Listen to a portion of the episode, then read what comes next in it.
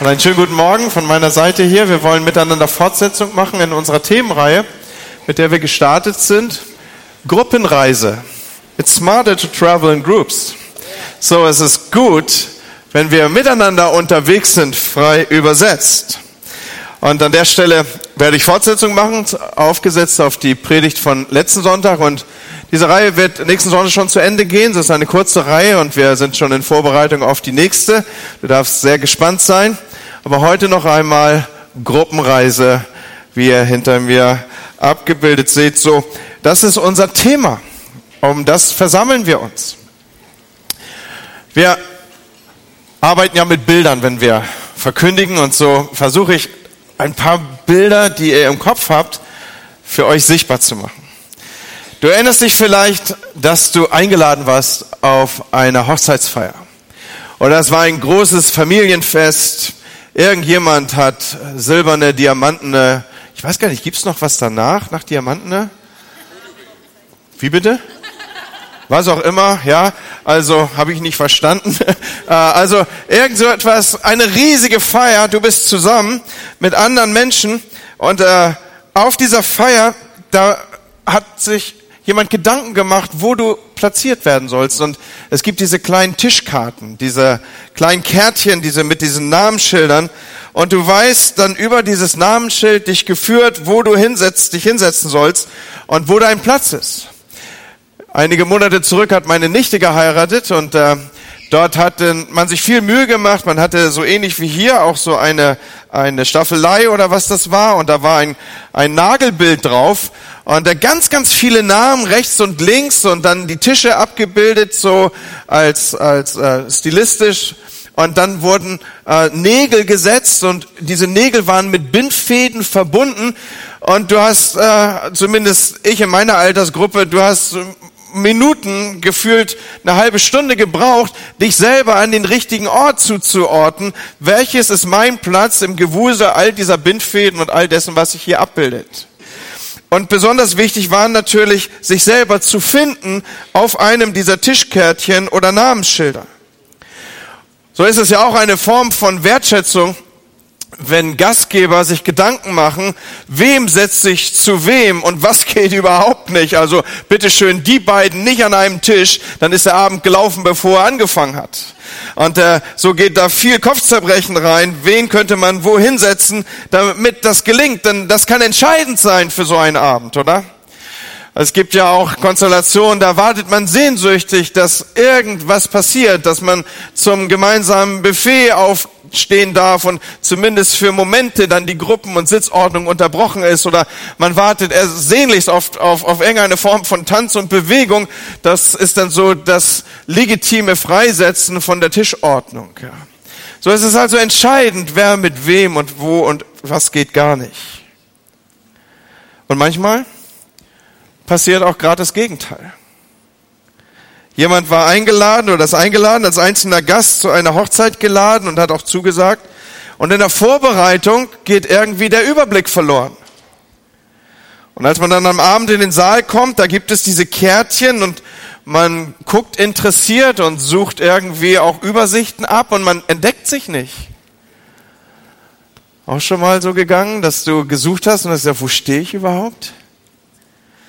Und dann, dann, ihr wisst, wie das so funktioniert, ne? Dann, dann äh, geht man so interessiert, äh, Interesse heuchelnd an der Tischdeko, von, von Tisch zu Tisch und guckt, ob man sich dort vielleicht doch entdecken möge, ja. Und äh, nach zweimaligen Absuchen all der Tische und der Kärtchen entdeckt man sich nicht und man spricht den Gastgeber an und es, es entwickelt sich eine peinliche Situation für beide, für, für, für alle Beteiligten, sowohl für den Gastgeber als auch selber ist man ja peinlich berührt. Man hat seinen Namen nicht gefunden.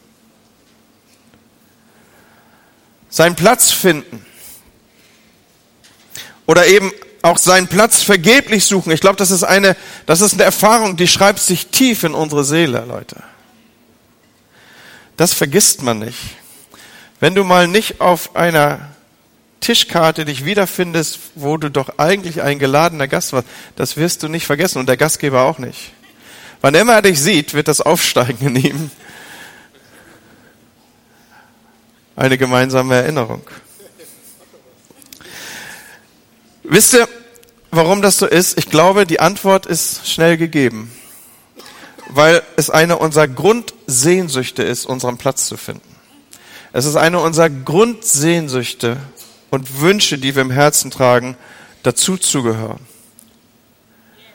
Wenn man zum Beispiel seinen Platz in einer Clique oder einem Freundeskreis nicht findet, weil man irgendwie ein anderer Typ ist oder eckig oder immer an den falschen Stellen lacht, ja, und, und, und du kommst irgendwie nicht rein, du hast das Gefühl, ich komme nicht dazu. Oder vielleicht ist irgendeine andere, ein, ein, ein, ein, etwas anderes im Hintergrund geschrieben. Du trägst eine, irgendeine Art von nicht sichtbarer Hypothek mit dir. Und immer wieder bleibt man irgendwie außen vor und dann hat man sich verabredet und man, man war an dem Punkt, dass man Teil davon ist und dann kommt man hin und niemand ist mehr da und auf Nachfrage sagt man dann, ach, hat dir gar keiner gesagt, dass wir uns woanders treffen? Und spätestens dann hast du, da war es dann wieder dein Problem, ja. Oder man merkt gar nicht, dass du über längere Zeit, aus welchen Gründen auch immer, gar nicht da warst. Gemeinschafts- gehört zu einem unserer Grundsehnsüchte. Wir sind damit ausgestattet. Es ist, es ist, so wie ich im Laufe der Predigt aufzeigen werde, es ist etwas, was Gott in uns angelegt hat.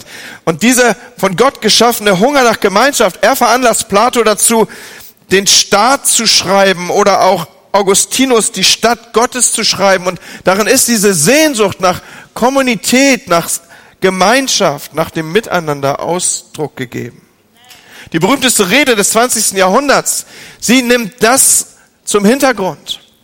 Wer kennt sie nicht? Ich, ich komme ja so aus der Zeit, in, in meiner Jugendzeit hatte man ein großes Poster im seinem Kinderzimmer oder damals war es natürlich Jugendzimmer, niemand traute sich Kinderzimmer als Wort in den Mund zu nehmen, ja.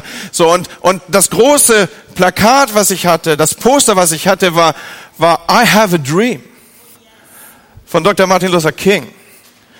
Und dann war dieser Traum dort aufgeschrieben.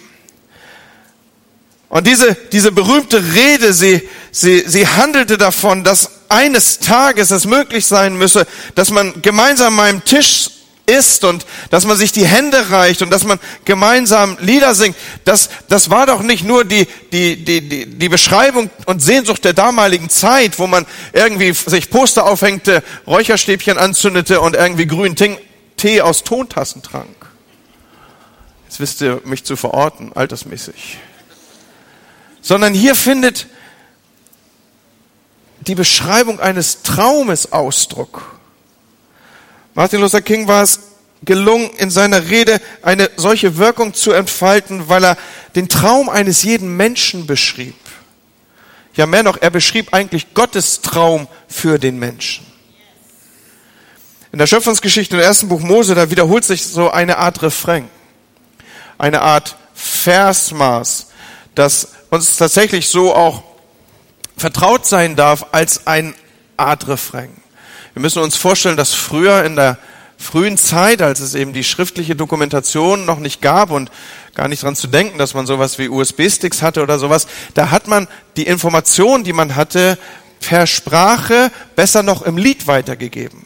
Man hat Dinge auswendig gelernt und über dieses Auswendiglernen war sichergestellt, dass die Information sich nicht verschob oder veränderte und so entwickelten sich diese Lieder so ein bisschen wie Trubadix bei Asterix, ja, so so der, der sang halt irgendwie so äh, die, die Geschichte des Dorfes und äh, so muss man sich das vorstellen, ja auch mit den ersten und frühen Überlieferungen. Dieses Lied, was hier Abbildung findet, ist eine Art Singsang, das sich wiederholt, in gleichen Strophen entwickelt und zu einem Art Refrain wird und immer wieder wiederholt es sich und Gott sprach und es geschah und Gott sah, dass es gut war. Es ist das Lied der Schöpfung. Und Gott sprach und es geschah und er sah, dass es gut war. Und Gott sprach und es geschah und er sah, dass es gut war. Und Gott sprach und es geschah und er sah, dass es gut war. So, du kommst in den Rap rein hier. Mose war der erste Rapper, habt ihr das gewusst? Und auf einmal, in der letzten Strophe, da kreischt dieses Lied irgendwie auf. Es kommt kreischend zum Stillstand. Und Gott sah den Mann an, der sein Ebenbild trug und er, er sah, dass, war, dass es nicht gut war. Und jetzt kommt mir hier in Gottes Wort zu einer, zu einem radikalen Kommentar über den Menschen schlechthin. Eine ganz grundlegende, bedeutende Aussage wird gemacht zu menschlichen Beziehungen, nämlich die, es ist nicht gut, dass der Mensch alleine ist. Und das ist nicht der Hintergrund, auf den sich irgendwie Ehen abbilden sollen. Und das Gebot, dass nun jeder irgendwie in einer Ehe- und partnerschaftlichen Beziehung sein soll, das ist auch gut. Ne? Also nicht, dass das einer falsch versteht an dieser Stelle, wenngleich Paulus einen anderen Lebenskontext highlightet. Ist auch gut. An der Stelle lasst mich ruhig mal meinem Herzen Luft machen. Jungs, betet doch einfach mal, dass der Herr Augensalbe sende, damit euch die Augen geöffnet werden, ob der vielen tollen Mädels, die wir hier in der Church haben. Ja? Okay. Und dann lädst du die mal ein zu einem Kaffee trinken. Ja, ein Kaffee zu trinken bedeutet ja noch lange nicht, dass man gleich verheiratet ist. Das nennt man Daten. Ne? Und dann macht ihr das einfach mal. Ich weiß auch nicht, wenn man so unter den Heiligen Geist kommt, was spricht man nicht alles aus. Ja, so. Aber was ich eigentlich sagen will ist, es ist nicht gut, dass der Mensch alleine ist. Erinnern wir uns, wir wir sind hier zu einem einem einem Zeitpunkt, wo die Welt noch in Ordnung ist. Wir nehmen hier den thematischen Bezug zum Paradies. Und dort haben wir es gut. Wir sind in einen Garten gesetzt, die optimale Umgebung für den Menschen. Jedes Wort, das hier miteinander getauscht wird, ist ein, ein, ein, ein, ein, ein Wort, das vor und in der Gegenwart Gottes gewechselt wird. Gott ist da, Nähe, Freude, in der Kühle des Tages kommt er zu Besuch, so berichtet uns das Wort Gottes und die Menschen gehen spazieren mit ihm. Der Mensch wird im Kern seines Wesens von einem Allwissenden, von einem liebevollen Schöpfer gekannt und geliebt und, und das sind paradiesische Zustände. Du brauchst nicht mal arbeiten fürs Essen. Und jetzt ist es doch interessant, wie Gott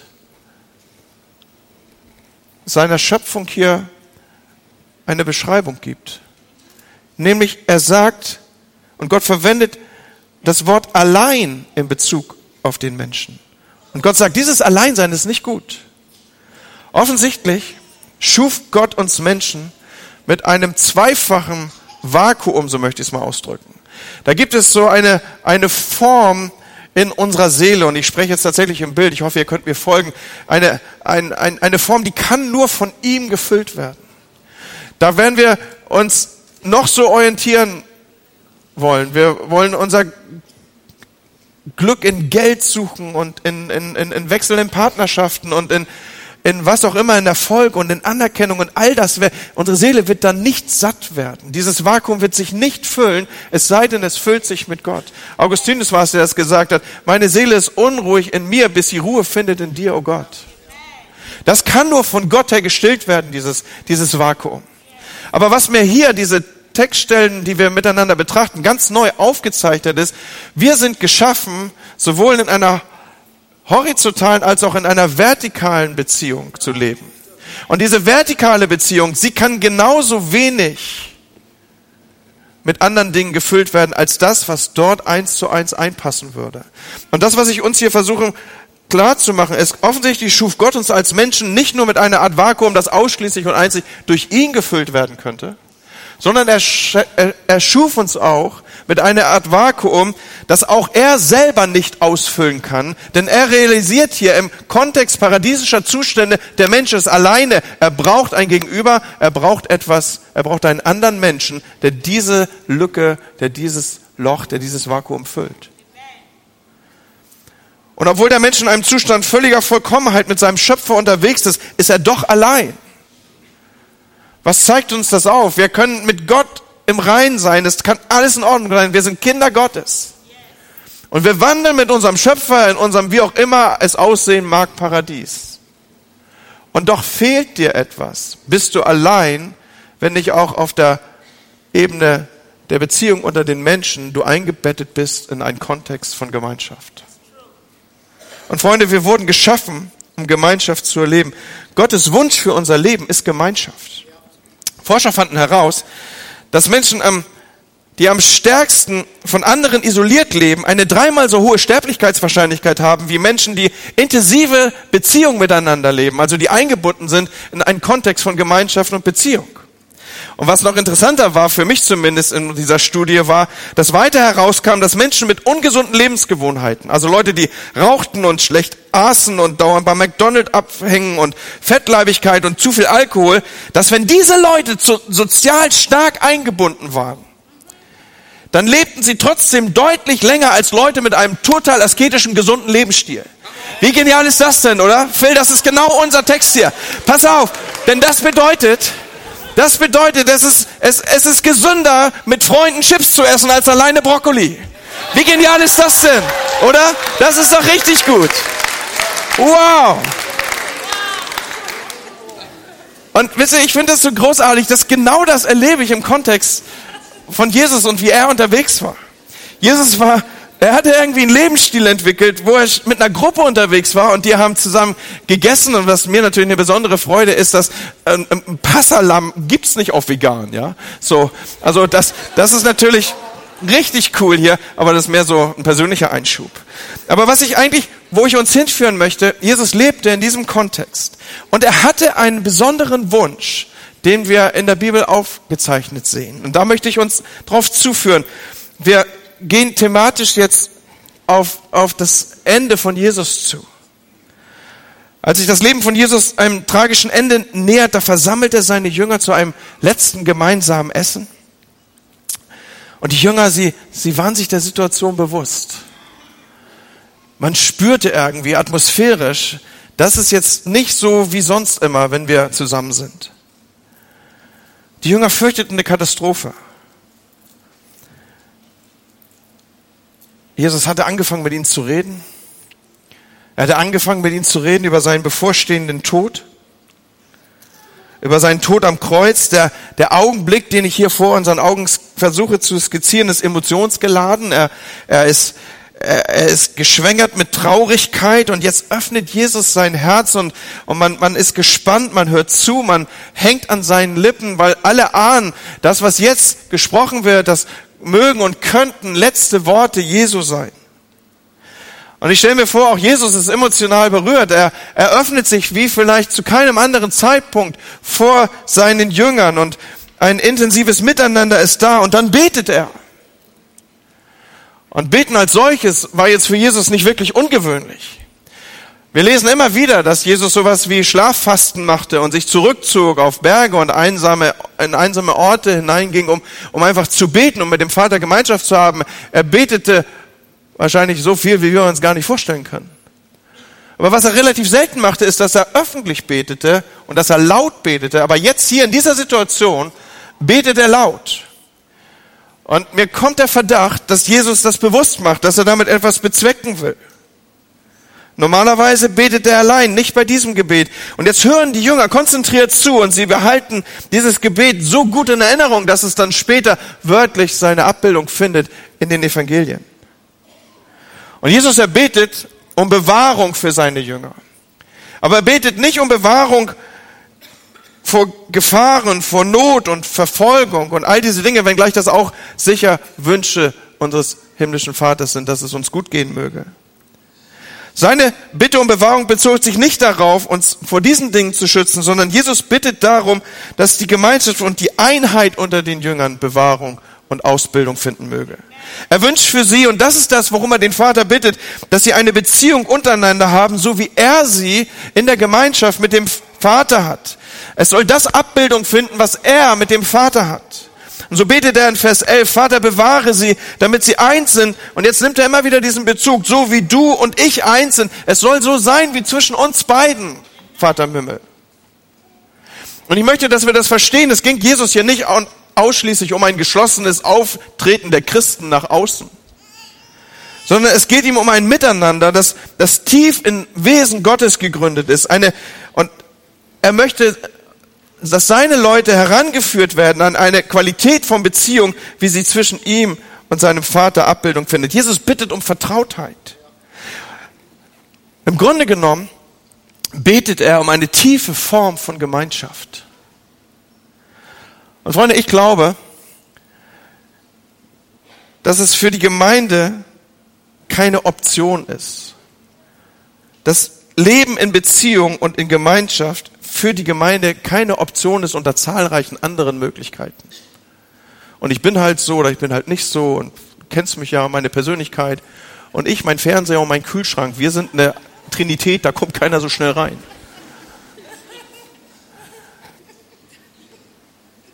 sondern Gemeinschaft zu leben ist eine Priorität und ist ein Auftrag für die Gemeinde.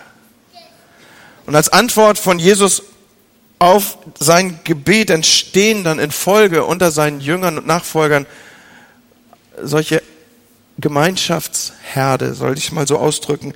Man ist zusammen, man entwickelt sich mit und aneinander. In der Apostelgeschichte 4 bekommen wir einen Einblick. Ich gehe nur so über diese Verse hinweg. Die Menge derer, die gläubig geworden war, war ein Herz und eine Seele und sie teilte die Habe miteinander. Oder Apostelgeschichte 2, sie verharrten aber in der Lehre der Apostel und in der Gemeinschaft, im Brechen des Brotes, in Gebeten. Sie verharrten einmütig im Tempel und sie brachen zu Hause das Brot und nahmen Speise mit Jubel und Schlichtheit des Herzens. Die praktische Umsetzung von diesem, dieser, dieser Bitte, dieses Gebetes von Jesus für die Kirche und für die Gemeinde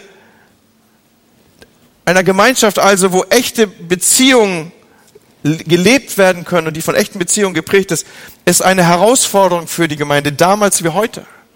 In gleicher Weise haben wir diese, uns diese Herausforderung zu stellen. Schon zu Zeiten der ersten Christen gab es diese Taktung von großen Veranstaltungen und den Wechsel in kleine Gemeinschaften. Man traf sich im Tempel, wie wir eben gelesen haben oder wie ich zitiert habe aus den Textstellen, die wir in der Apostelgeschichte lesen können. Mit vielen tausenden Menschen übrigens. Die Bibel gibt uns ja Einblick, wie die erste Kirche entstand. Schon zur Pfingstpredigt von Petrus bekehren sich Tausende. Es sind Zahlen im Raum von 5000 und 3000 und dann tat der Herr hinzu täglich und diese Gemeinschaft, sie versammelte sich nun regelmäßig am Tag des Herrn, am ersten Tag der Woche, so wie wir es auch tun. Dann versammelte man sich und der Bericht der Postgeschichte ist der, dass man dann im Tempel zusammenkam und dort miteinander Gott anbetete. So wie wir eine Kirche sein wollen, die mit tausenden Menschen Gott anbetet. Das fand schon zu neutestamentlichen Zeiten seinen Anklang. Warum ist mir das wichtig, das zu sagen? Weil eine, dass in einer Gemeinde jeder jeden kennen muss. Und dass, dass alle immer alles wissen und auch alle bei allem mitreden, das ist so ein bisschen Vereinsnostalgie oder Gemeinderomantik, hat auf jeden Fall mit Neuem Testament nichts zu tun. Aber wo man sich wirklich kannte und wo man intensiv Gemeinschaft pflegte, das waren diese kleinen Gruppen. Und so müssen wir diese Taktung verstehen, das Große und das Kleine, das Zusammenkommen mit Tausenden und das Zusammenkommen in der Hausgemeinschaft. Das waren kleine Gruppen in den Häusern hin und her und dort feierte man das Abendmahl zusammen, dort brach man das Brot, dort betete man miteinander und übte Dinge ein. Freunde, jede Gemeinschaft, die als oder sagen wir so, jede Gemeinde, die wirklich als Gemeinschaft funktionieren möchte, die braucht die Struktur des Großen als auch des Kleinen und braucht die Struktur, dass man im Großen sich immer wieder auch als Kleine finden kann, dass man dass die meinen in der großen Gruppe erkennt, in der großen Menge erkennt. Oder ich habe für mich diesen Satz hier aufgeschrieben, Gruppen machen aus einer Menschenmenge eine Gemeinschaft. Gruppen machen aus einer Menschenmenge eine Gemeinschaft. Ich fand interessant vor diesem Hintergrund, zu lesen, was uns berichtet wird im Markus-Evangelium. Dort lesen wir von der Speisung der 5000. Ab Vers 39, Markus 6, ab Vers 39. Und er gebot ihnen, dass sich alle lagerten tischweise auf das grüne Gras. Also allein diesen Satz finde ich schon richtig spannend. Ja, tischweise auf das grüne Gras. Das klingt heftig nach Picknick. Und sie setzten sich in Gruppen zu 100 und zu 50 und er nahm die fünf Brote und zwei Fische und sah auf zum Himmel, dankte und brach die Brote und gab sie den Jüngern, dass sie ihnen austeilten und die zwei Fische teilte er unter sie alle. Und sie aßen alle und wurden satt und sie sammelten die Brocken auf zwölf Körbe voll und von den Fischen und die die Brote gegessen hatten, waren 5000 Männer. Nun, diese Geschichte ist faszinierend und der Fokus liegt oft darauf, dass aus wenig viel werden kann, wenn wir es Jesus in die Hände legen und er darüber betet. Aber heute Morgen möchte ich den Fokus auf etwas anderes richten. Und er gebot ihnen, dass sie sich lagerten tischweise in Gruppen zu Hunderten und 50. Hey ihr Lieben, hier geht's um die Speisung großer Menschenmengen. Und ich weiß nicht, ob ihr das noch erinnern mögt, vielleicht aus dem Stepcon-Hintergrund oder du hast irgendwo eine Riesenkantine oder was auch immer oder, oder Kirchentag oder weiß ich, wo du dich schon eingefunden hast. Wenn man eine große Menge speisen wolle, dann mag man sich vorstellen, dass sich jetzt lange Schleien, Schreien entwickeln und, und alle stehen da mit ihrem Tablett in der Hand und müssen irgendwie an der Essensausgabe vorbei. Ja, und du, du kommst als Christ von hinten drauf zu und dir wird bewusst, dass jedes Paradies offensichtlich seine Schlange hat, ja. Und äh, so, so sind lange Reihen da. Aber was macht Jesus hier? Er sagt, pass auf. Setzt euch tischweise. In Gruppen zu 50 bis 100. Das heißt, er bricht hier eine Struktur hinein. Und ich glaube, dass die Gruppen hier nicht nur aus organisatorischen Gründen von ihm gestaltet werden. Weil erst dadurch, dass Gruppen entstehen, wird auch die Erfahrung möglich, einander wahrzunehmen und etwas zu teilen. Schau mal, wenn ich in einer Schlange mit dir stehe und ich greife in einen Brotkorb, drei Reihen später oder paar Plätze hinter mir wirst du nicht mehr wissen, was ich genommen habe, wie ich mich verhalten habe, wie ich damit umgegangen bin. Wenn ich aber in einen Grobkorb greife, wo alle gleichzeitig hineinschauen, tischweise, dann wird sehr schnell deutlich, ob ich mir alles und für dich gar nichts mehr lasse. Oder ob ich so ein Brot in zwei Teile teile und das eine Brot sieht dann so groß aus und deins sieht nur noch so groß aus. Wisst ihr noch, wie Obelix immer Torten geteilt hat? Ja? So ein Stück für jemand anders und der Rest war seins und er hatte die Torte geteilt. Mancher verhält sich ja auch so. Aber hier finden wir, dass man sich jetzt gegenseitig wahrnimmt. Wir finden Berücksichtigung. Wir finden, dass man entsprechend dem, dass man den anderen mit wahrnimmt, zugreift. Und was noch viel großartiger ist, jetzt erlebt man ja, man greift zu und es wird nicht weniger. Man reicht weiter und der andere wird auch satt, so wie man selber satt wird. Und könnt ihr euch vorstellen, was jetzt an Gespräch sich hier entwickelt, tischweise?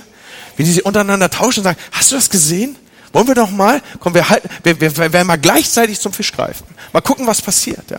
Und so entstehen Geschichten, es entstehen Insider-Geschichten. Man tauscht sich miteinander ab, man nimmt sich in einer erweiterten Gruppe wahr. Und jetzt tauscht man untereinander. Leute, davon haben die noch ihren Enkelkindern erzählt. Das hätten die niemals, wenn sie in der Schlange gestanden hätten, weil dann hätten sie sich dessen gar nicht bewusst gewesen.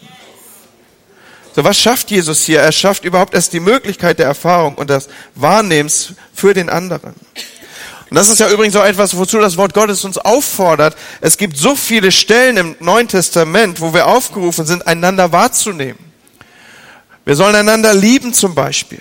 Aber damit nicht genug ist, wenn wir jetzt eintauchen würden. Ich habe mal nur für diese Predigt so ein paar dieser Miteinanderstellen aufgeschrieben, um uns mal bewusst zu machen, was für eine Fülle von, von Ansätzen da auf uns zukommt. Wir sollen herzlich miteinander umgehen und zueinander gesinnt sein. Ja, es soll sogar so weit sehen, dass wir gleichgesinnt sein sollen. Ja, wie bitteschön soll ich denn gleichgesinnt mit dir sein, wenn ich mit dir nur die Gemeinschaft der Hinterköpfe erlebe? Ich muss doch wenigstens mal deine Gedanken kennen, um abzugleichen, was meine Gedanken sind, um dann zu entdecken, dass wir gleichgesinnt sind. Wir sollen uns gegenseitig weiterhelfen. Wir sollen einander wahrnehmen und annehmen. Wir sollen aufeinander Acht haben. Wir sollen uns ermahnen. Wir sollen Sorge füreinander tragen. Dient einander mit der Gabe, die Gott euch gegeben hat. Einer trage der anderen Lasten, fördert euch gegenseitig, betrügt euch nicht. Seid zueinander gütig und vergebt einander, ordnet euch einander unter, tröstet einander. Einer soll sich um den anderen kümmern, den anderen höher achten als sich selbst, keine Klage übereinander führen. Wir sollen unsere Sünden bekennen, füreinander beten, sollen gastfreundlich sein.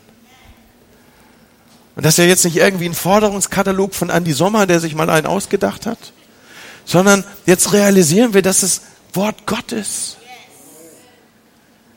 Und ich hoffe, dass anschaulich wird in der Aufzählung all dessen, was ich hier so über uns ausspreche, die Aufforderung, die ich hier wahrnehme, die kann ich überhaupt nur leben, wenn ich in einen Kontext von einer Gruppe eingebunden bin. Es ist nicht möglich, Hunderten von Leuten mit meiner Gabe zu dienen. Ich weiß jemand in unserer Gemeinde, die kann wie keine zweite gedeckten Apfelkuchen backen. Aber das kann sie doch nicht für Hunderte, sondern in ihrem Kontext, in ihrer Gruppe, dort, wo sie Heimat findet, da dient sie in der Gabe. Du hast eine andere besondere Gabe. Es braucht neben dem, was ich hier aufzeige, dass wir den anderen natürlich mal beglücken können mit dem, was wir besonders gut können, den direkten Kontakt miteinander. Wir können doch nur, wenn ich weiß um die Not des anderen, auch gezielt der Not des anderen begegnen. Und das setzt voraus, dass ich in einem Kontext von Beziehung zu ihm lebe. Ich kann ihn doch nur unterstützen und ihn herausfordern und Vertrauen unter uns entstehen lassen, wenn ich die Gedanken mit ihm teile. Ich kann doch überhaupt nur ihn auf Fehlverhalten hinweisen, wenn ich zu ihm in Beziehung lebe. Das macht die Bibel sehr deutlich. Wir sollen einander unsere Fehler sagen in Liebe. Liebe spricht nicht davon, dass du ihm säuselnd was um die Ohren haust, sondern spricht davon, dass du in einer Beziehung zu ihm stehst. Und nur wenn du in einer Beziehung zu ihm stehst, wird er auch was annehmen können. Wenn er, wenn er weiß, im Tiefe, in der Tiefe deines Herzens meinst du es gut mit deinem Kommentar, dann wird er das auch annehmen können. Miteinander lachen und miteinander weinen, Verantwortung füreinander übernehmen, aufeinander aufpassen, zu sagen, tu das nicht. Ich glaube, dieses sind keine guten Schritte, die du gehst. Das setzt doch voraus, dass du die Schritte des anderen kennst. Wir wachsen im Kontext von Beziehungen, Leute. Persönliches Wachstum geschieht nicht durch das Sitzen in Reihen. Das ist gut und das hat seine Impulse und das motiviert uns und das zeigt uns, wir sind Teil auch einer großen Gemeinschaft. Wir wollen miteinander und es wird der Tag kommen, wo wir mit tausenden Menschen Gott anbeten. Das ist der Fokus. So drücken wir es aus, auch in unserer Vision. Aber persönliches Wachstum geschieht nicht durch das Sitzen in Reihen, sondern ist das Ergebnis von Beziehungen. Andy Stanley, ein Pastor aus den USA, hat einmal diesen Satz geprägt, am Ende des Tages sind Kreise stärker als Reihen.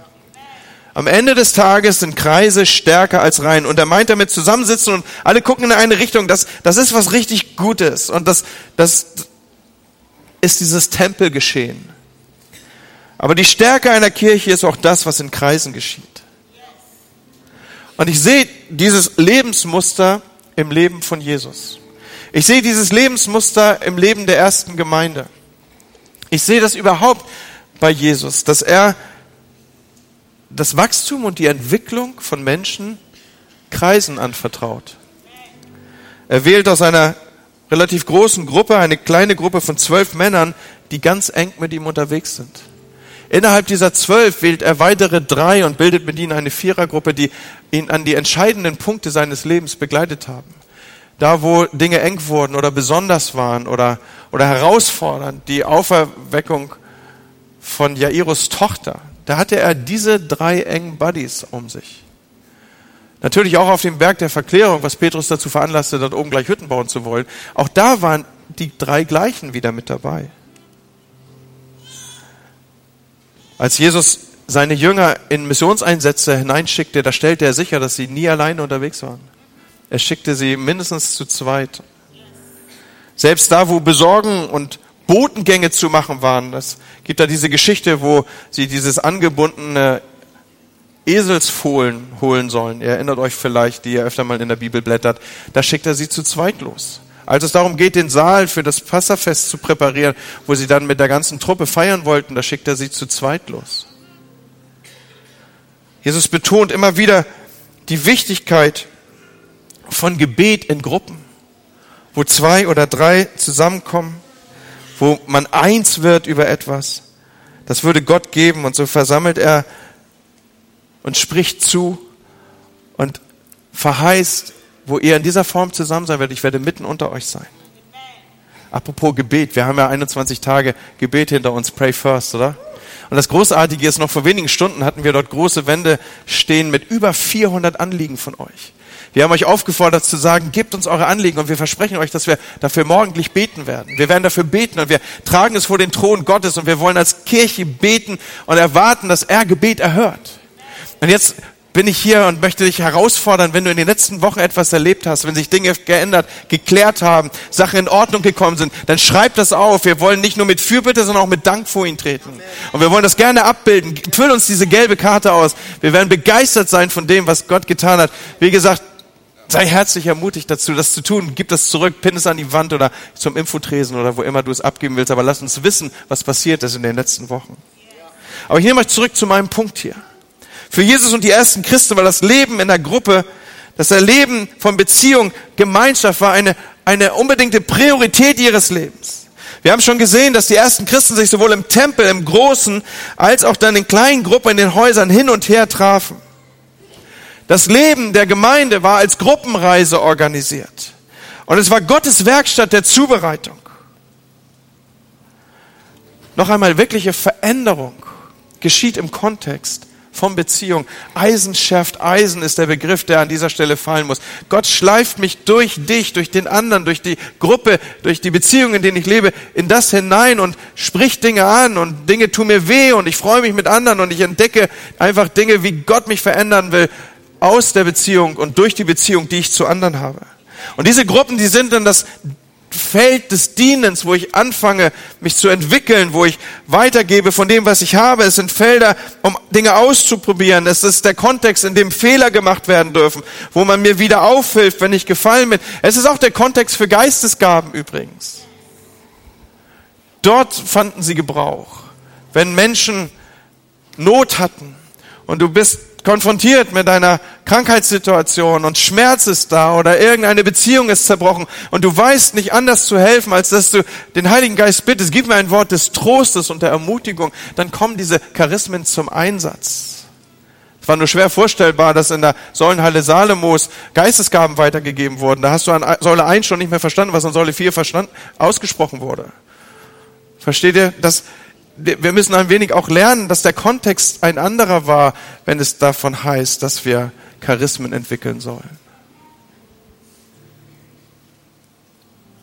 Gemeinschaft ist unsere Bestimmung. Es ist nicht irgendeine Option. Und du als Mensch, wie habe ich eben gesagt, lebst in deinem Dreiklang von Fernseh und Kühlschrank. Es ist unsere Bestimmung. Wir sind geschaffen aus dem Wunsch nach Gemeinschaft. Gott spricht es aus. Lasst uns Menschen schaffen. Nach unserem Bilde. So, unsere Schöpfung folgt dem Wunsch nach Gemeinschaft. Wir sind geschaffen im Bild einer Gemeinschaft. Ich werde jetzt heute Morgen hier nicht antreten und versuchen, in einem Satz die Trinität zu erklären. Wenn ich das könnte, würde ich ein Buch schreiben, mich zur Ruhe setzen und als großer Gelehrter der Theologie in dieses Jahrtausend eingehen. Aber was ich großartig finde, ist, dass dieses Du in mir und ich in dir, dass dieses Wechselspiel der Bewohnung, da gibt es im Griechischen einen Begriff für, der übersetzt das Ursprungswort für Choreografie ist. Das heißt, wir haben es damit zu tun, dass hier wechselseitig die Gottheiten sich Platz machen. Sie sind viele und doch eins, also drei und doch eins. Es ist so ein, ein Wechselspiel. Das Großartige ist, Gott lädt uns ein, in, an diesem Tanz teilzuhaben. Uns damit, bittet uns damit hinein. Aber worauf ich eigentlich hinaus will, bevor ich mich hier als Theologe irgendwie faszinierend an diesem Gedanken erzeige, ich möchte uns sagen, wir sind geschaffen aus Gemeinschaft. Wir sind geschaffen im Bild einer Gemeinschaft. Und das ist auch unsere letzte Bestimmung, dass wir wieder in diese Gemeinschaft münden, die von Ursprung und Anfang an gedacht war. Jesus betet nämlich, dass sie mit mir dort sind, wo ich bin. So, was möchte ich abbilden und klar machen mit dieser Themen, diesem Thema, dieser Predigt ganz zum Schluss?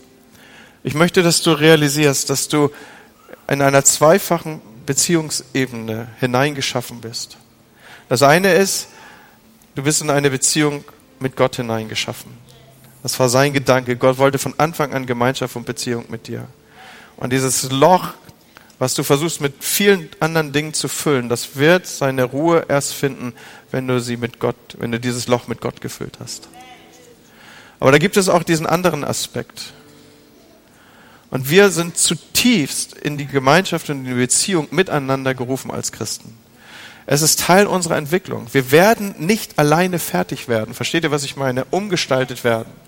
Wenn wir nicht auf dieser Beziehungsebene miteinander Umgang haben. Wir rauben uns unser, unsere eigene geistliche Entwicklung und unser Wachstum. Deswegen möchten wir als Kirche uns einfach aufstellen als eine Kirche, die, die nicht Kleingruppen hat, sondern die in ihrer inneren Architektur aus Kleingruppen besteht. Warum? Weil wir glauben, dass du das brauchst, um geistlich zu wachsen. Und in das hineinzukommen, was Gott für dich hat. Und so möchte ich münden mit drei Aussagen, mit drei Dingen, die, die ich, auf die ich dich einfach zuführen möchte. Das erste, was ich dir mitgeben möchte, ist, wähle eine Gruppe.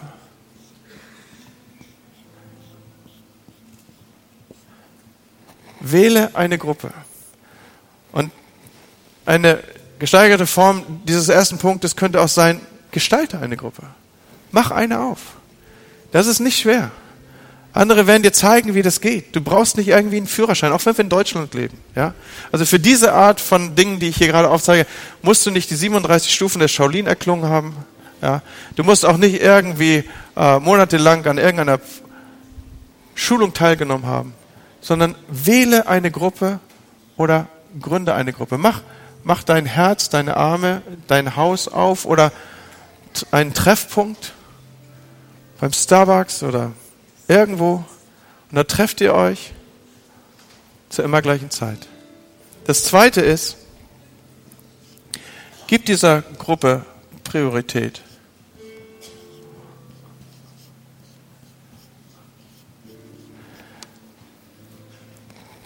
Du wirst sehen, dass es umkämpft. Dem Moment, wo du dich für eine Gruppe entscheidest, wird dir schon auf dem Nachhauseweg im Bus tausende von Dingen einfallen, warum ausgerechnet heute du nicht kannst. Warum es so müde, du so müde bist. Und dass der Herr doch den Schlaf der Sein segnet und all diese Dinge. Mach es zu einer Priorität. Es ist umkämpft. Wisst ihr, Leute, Beziehungen passieren nicht. Man, man, man, man treibt nicht so rein in vertiefte Beziehungen. Das muss man ansteuern. Das muss man ein Stück weit planen. Das ist wie im Natürlichen auch.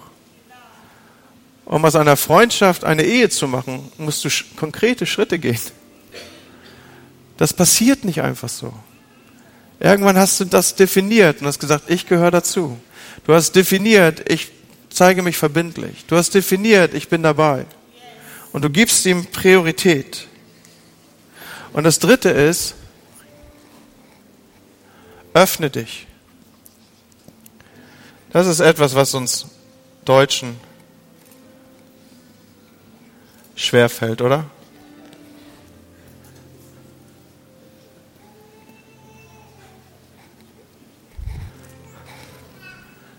Öffne dich. Ich erinnere mich an, an das Zusammenkommen, als wir eine neue Hausgruppe, eine neue Kleingruppe gründen wollten. Und wir waren eingeladen und saßen im Wohnzimmer zusammen. Und ich glaube, wir haben tatsächlich so eine Art Kleingruppenklischee bedient. Ich glaube, es gab roten Tee, wenngleich die Tonschalen nicht mehr da waren. Wir saßen dann und wir wollten miteinander starten. Und ich erinnere mich, wie wir einfach aufgefordert waren, uns doch eben kurz vorzustellen. Und eine junge Frau stellt sich vor und erzählt, von dem Verlust eines, eines Kindes, das durch einen Unfall verloren wurde. Die nächste junge Frau, die sich öffnet, berichtet von dem schmerzhaften Verlust seines Ehemannes. Dann hören wir die Geschichte von einer Schwangerschaft, die durch Abtreibung bedroht war, vor dem Hintergrund, dass man dieser jungen Frau immer wieder einreden wollte, dein Kind ist behindert. Alle Untersuchungen machen sichtbar, es wird behindert sein. Was für ein Spannungsfeld. Dann die Geschichte von einer lebensbedrohlichen Krebserkrankung. Und während wir das, das so uns dessen so bewusst waren, hier wird ganz tief gerade in das Leben die Erlaubnis gegeben, ins Leben zu blicken, da merkten wir, da, kommt, da kam eine Tiefe in diese Gruppe. Das hätten wir nicht geglaubt. Ich erinnere diesen Tag, als wenn er gestern gewesen wäre. Und weißt du, dass du die Tiefe in deiner Gruppe bestimmst? Du kannst es oberflächlich halten, aber du kannst durch dein Beisteuern und dein Tun deiner Gruppe Tiefgang geben. Und es werden sich Dinge verändern. Du wirst umgestaltet, du wirst in die Lage versetzt, all das zu leben, zu dem das Wort Gottes uns auffordert, einander teilhaben zu lassen, anderen gut zu tun. C.S. Lewis dieser bekannte Autor, von ihm stammt die Aussage, Freundschaft entsteht durch was? Du auch. Wenn wir einander so ins Leben blicken lassen. Ich lade uns ein, Kirche, in diesem Wechselspiel, in dieser Taktung von groß und klein zu leben. Ich mache dir noch einmal sichtbar, ganz entscheidend für dein geistliches Wachstum ist, dass du umgeben bist mit einer Gruppe von Menschen, die ihr euch gegenseitig herausfordert, euch gegenseitig korrigiert, euch gegenseitig voranbringt, euch gegenseitig cheerleadert, die zusammen heult und die zusammen lacht. Dazu segne uns Gott. Amen. Wir wollen zusammen beten.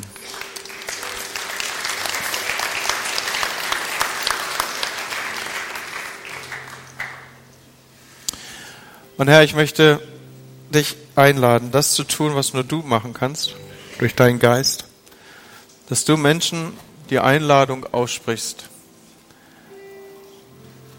dass sie zu dir kommen dürfen. Wenn irgendjemand an diesem Morgen hier ist, der nicht in Beziehung zu dir steht, Herr, dann bitte ich, dass dein Geist ihn jetzt aufsucht und ihm sagt, du darfst nach Hause kommen. Ich selber will dieses, dieses Suchen, dieses, diese Leere in dir füllen. Du wirst sie nicht mit Geld und anderen Dingen gefüllt bekommen, außer dass du in Beziehung zu deinem Schöpfer trittst. Wenn Menschen hier sind an diesem Morgen, die das für sich empfinden, die erleben, dass sie auf dieser Ebene vom Heiligen Geist angesprochen sind, und wenn du das nicht einzuordnen weißt, was damit wird passiert, dann lass es mich dir sagen. Es ist der Heilige Geist, der um dich wirbt. Das war immer sein Job. Zu werben, dass du Teil der Braut bist. Und er möchte, dass du nach Hause zum Vater findest. Wenn da dieses tiefe Bedürfnis ist nach Beziehung zu Gott und du kennst sie nicht in dieser tiefen Ebene, wie ich sie eben beschrieben habe, dann lade ich dich ein, dass du nach dem Gottesdienst zu den Betern rechts und links gehst und mit ihnen zusammen ein Übergabegebet sprichst. Und dass ihr zusammen eine Einladung aussprecht an Gott, dass er in euer Leben kommen möge. Und ich möchte dieses Zweifache, was ich heute Morgen habe aufgezeigt, noch einmal betonen. Triff eine Entscheidung, dass du dein Leben als Gruppenreise organisieren möchtest. Eingebunden in den Kontext von Beziehungen wird dein geistliches Wachstum sich entwickeln. Heiliger Geist, gib uns dazu Gnade. Amen. Amen. Der Herr segne und behüte dich. Der Herr hebe sein Angesicht auf dir und gebe dir Frieden. Der Herr lässt sein Angesicht leuchten über dir und sei dir gnädig. Amen. Habt einen guten Sonntag, eine schöne Woche. Auf Wiedersehen.